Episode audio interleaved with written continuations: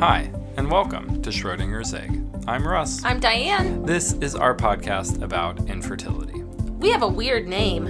Erwin Schrödinger was a early 20th century quantum physicist. He had a thought experiment about a cat that might be alive or might be dead in a box, and you couldn't know until you opened the box to measure it.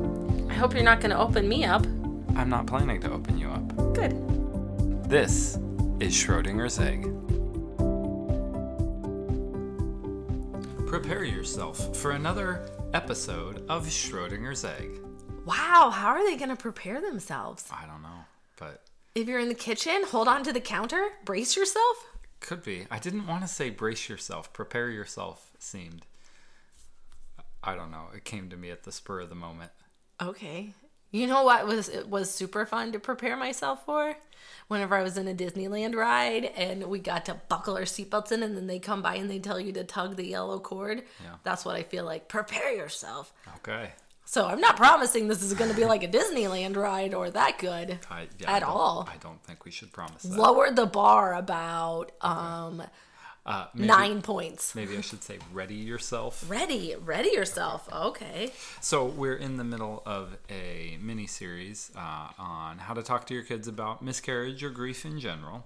Uh, and we've done two tips so far from uh, your blog post on dianenewcomer.com. Wow, thanks. And we're getting ready to do our third, our third uh, tip.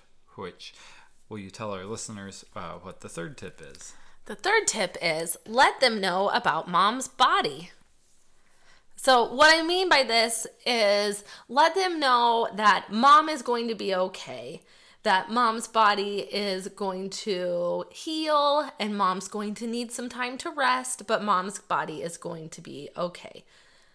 Um, now, I understand that this could be different on miscarriage depending on what your circumstance is.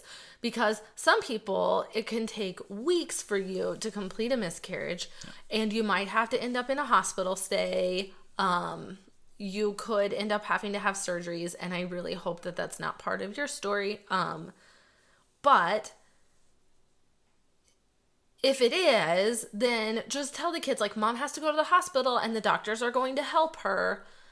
Uh, so I think just letting them know what's happening with mom's body because again, we don't want kids inventing stories. Right.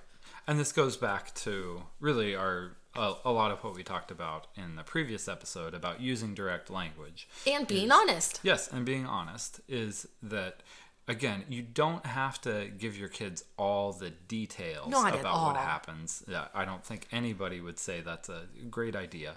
But helping your kids understand this is what's happening with mom and mom's body and mom's going to be mom's going to be okay or mom's going to need a lot of uh, Mom's going to need extra rest. extra rest, a lot of time to recuperate from this, depending on what the circumstances around your your miscarriage are.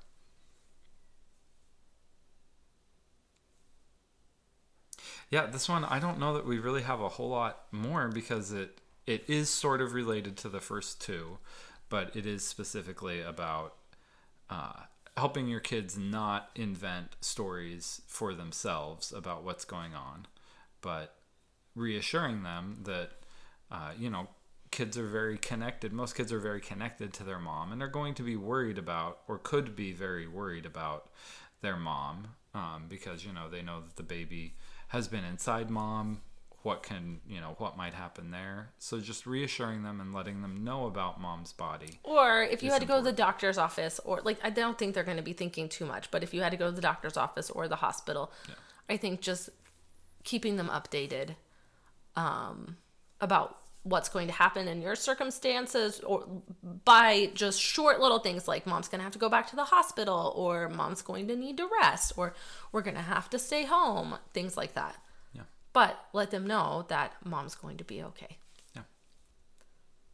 Well, I think that's about all we It's a mini, mini episode. yeah, I don't think we have a whole lot more to expand uh, on that tip on this episode of Schrodinger's egg.